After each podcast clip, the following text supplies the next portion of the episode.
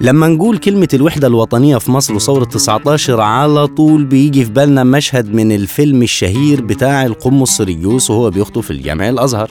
ده معروف بالنسبة لناس كتير. لكن مش كل الناس تعرف إن في واحدة يهودية دخلت الجامع الأزهر وخطبت في الأزهر وحذرت من إن الإنجليز يلعبوا على الوحدة الوطنية ويفرقوا الشعب عن بعضه مش كتير يعرفوا الست دي. لكن أغرب أشكال الوحدة الوطنية إنها وصلت لمرحلة القتل. الحكاية كان ليها بطلين مسيحيين. واحد كان طالب في كلية الطب اسمه عريان يوسف سعد والتاني كان رئيس وزراء اسمه يوسف وهبة باشا اللي كان رئيس وزراء مصر أيام لجنة ميلنر. يوسف وهبة من مواليد 1852 دخل المدرسة البطريركية القبطية عرف الإنجليزي والفرنساوي والرياضيات وبدأ وظيفته وحياته مع وزارة المالية. بعد كده انتقل لها للحقانية اللي هي العدل حاليا.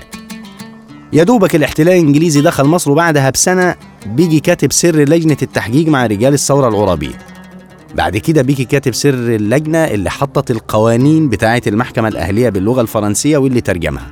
بعد كده بيجي مستشار في محكمة الاستئناف المختلطة في الإسكندرية. في الوزارة بيجي وزير للمالية وزير الحجانية وهو أول واحد يمضي باسمه على العملة المصرية. لما يوسف باشا وهبة بيجي رئيس وزراء مصر كانت ظروف مصر ملهلبة سياسيا. قبل ما يتولى كانت ثورة 19 بعد كده جت لجنة ميرنر اللي حزب الوفد قطعها. طبعا فكرة إنه هو يبقى رئيس الوزراء ده زعل كل المصريين منه والإنجليز كان من مصلحتهم إنه يوسف وهبة يبقى رئيس الوزراء مش عشان الراجل بتاعهم لكن عشان خاطر هو مسيحي فالمسلمين يزعلوا فيقوموا موتوه فالمسلمين والمسيحيين في مصر يطقشوا في بعض. لكن اللي حصل العكس الإنجليز جابوه علشان مسيحي وعشان يزعلوا المسلمين قوم الراجل اللي حاول يموته ما يكونش مسلم وإنما كان مسيحي. الإنجليز كان عندهم دهشة لأن اللي حاول يقتل رئيس الوزراء المسيحي ما كانش مسلم وإنما كان مسيحي واسمه عريان يوسف سعد. من 100 غمر في الدجاهلية وهو من مواليد 25 مايو 1899 لأسرة أرستقراطية. الحكاية تبدأ لما الجهاز السري لثورة 19 قرر إنه يغتال يوسف باشا وهبة علشان خاطر شكل الظروف السياسية واشتغل مع لجنة ميلنر. حزب الوفد قاطع فراح عريان أصر إن محدش يقتله غيره.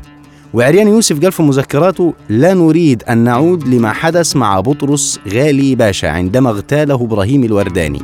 وكادت أن تحدث فتنة كبرى أنا قبطي مثله ولن يستطيع الإنجليز إشعال فتنة جديدة إذا كان القاتل قبطيا.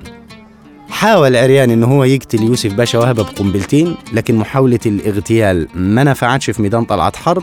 جت سيارة رئيس الوزراء السواق كان مصحصح عرف يتفادى القنبلتين وألقي القبض على عريان وحوكم واتحبس واتحكم عليه بالسجن عشر سنين ثم أعفي عنه سنة 1924 لما سعد زغلول تولى رئاسة الوزراء. مصطفى أمين في الجزء الأول من كتابه الكتاب الممنوع أسرار ثورة 1919 من صد 122 ل 124 هنلاقي فيه رسائل ما بين سعد زغلول وما بين عبد الرحمن فهمي رئيس الجهاز الخاص لثورة 19 وهو بيتكلم عن فكرة يوسف وهبة.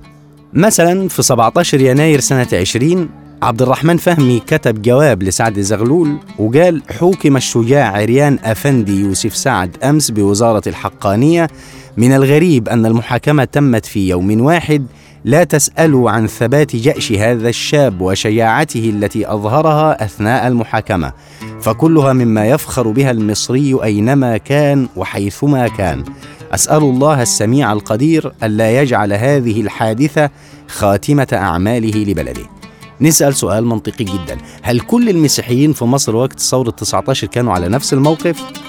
هنلاقي الإجابة في جوابات سعد زغلول. هنلاقيه مثلا يوم 8 12 سنة 19 باعي الجواب لعبد الرحمن فهمي بيقول فيه أعجبت كل الإعجاب لما قام به الأقباط من المظاهرات للتبرؤ من يوسف وهبة باشا وما كتبه ويصا واصف في جريدة الجورنال ديجيبت من الاعتراض الشديد عليه. أرجو أن تبلغه شكري وتبلغ كل من تقابله من هؤلاء الأقباط عموما ولحضرة ويصا واصف خصوصا. بعد أربعة أيام من اغتيال يوسف باشا وهبة صدر الحكم على عريان بالسجن عشر سنين مع الأشغال اتخففت لأربع سنين وأفرج عنه. كان عاوز يرجع الجامعة لأنه كان طالب في كلية الطب.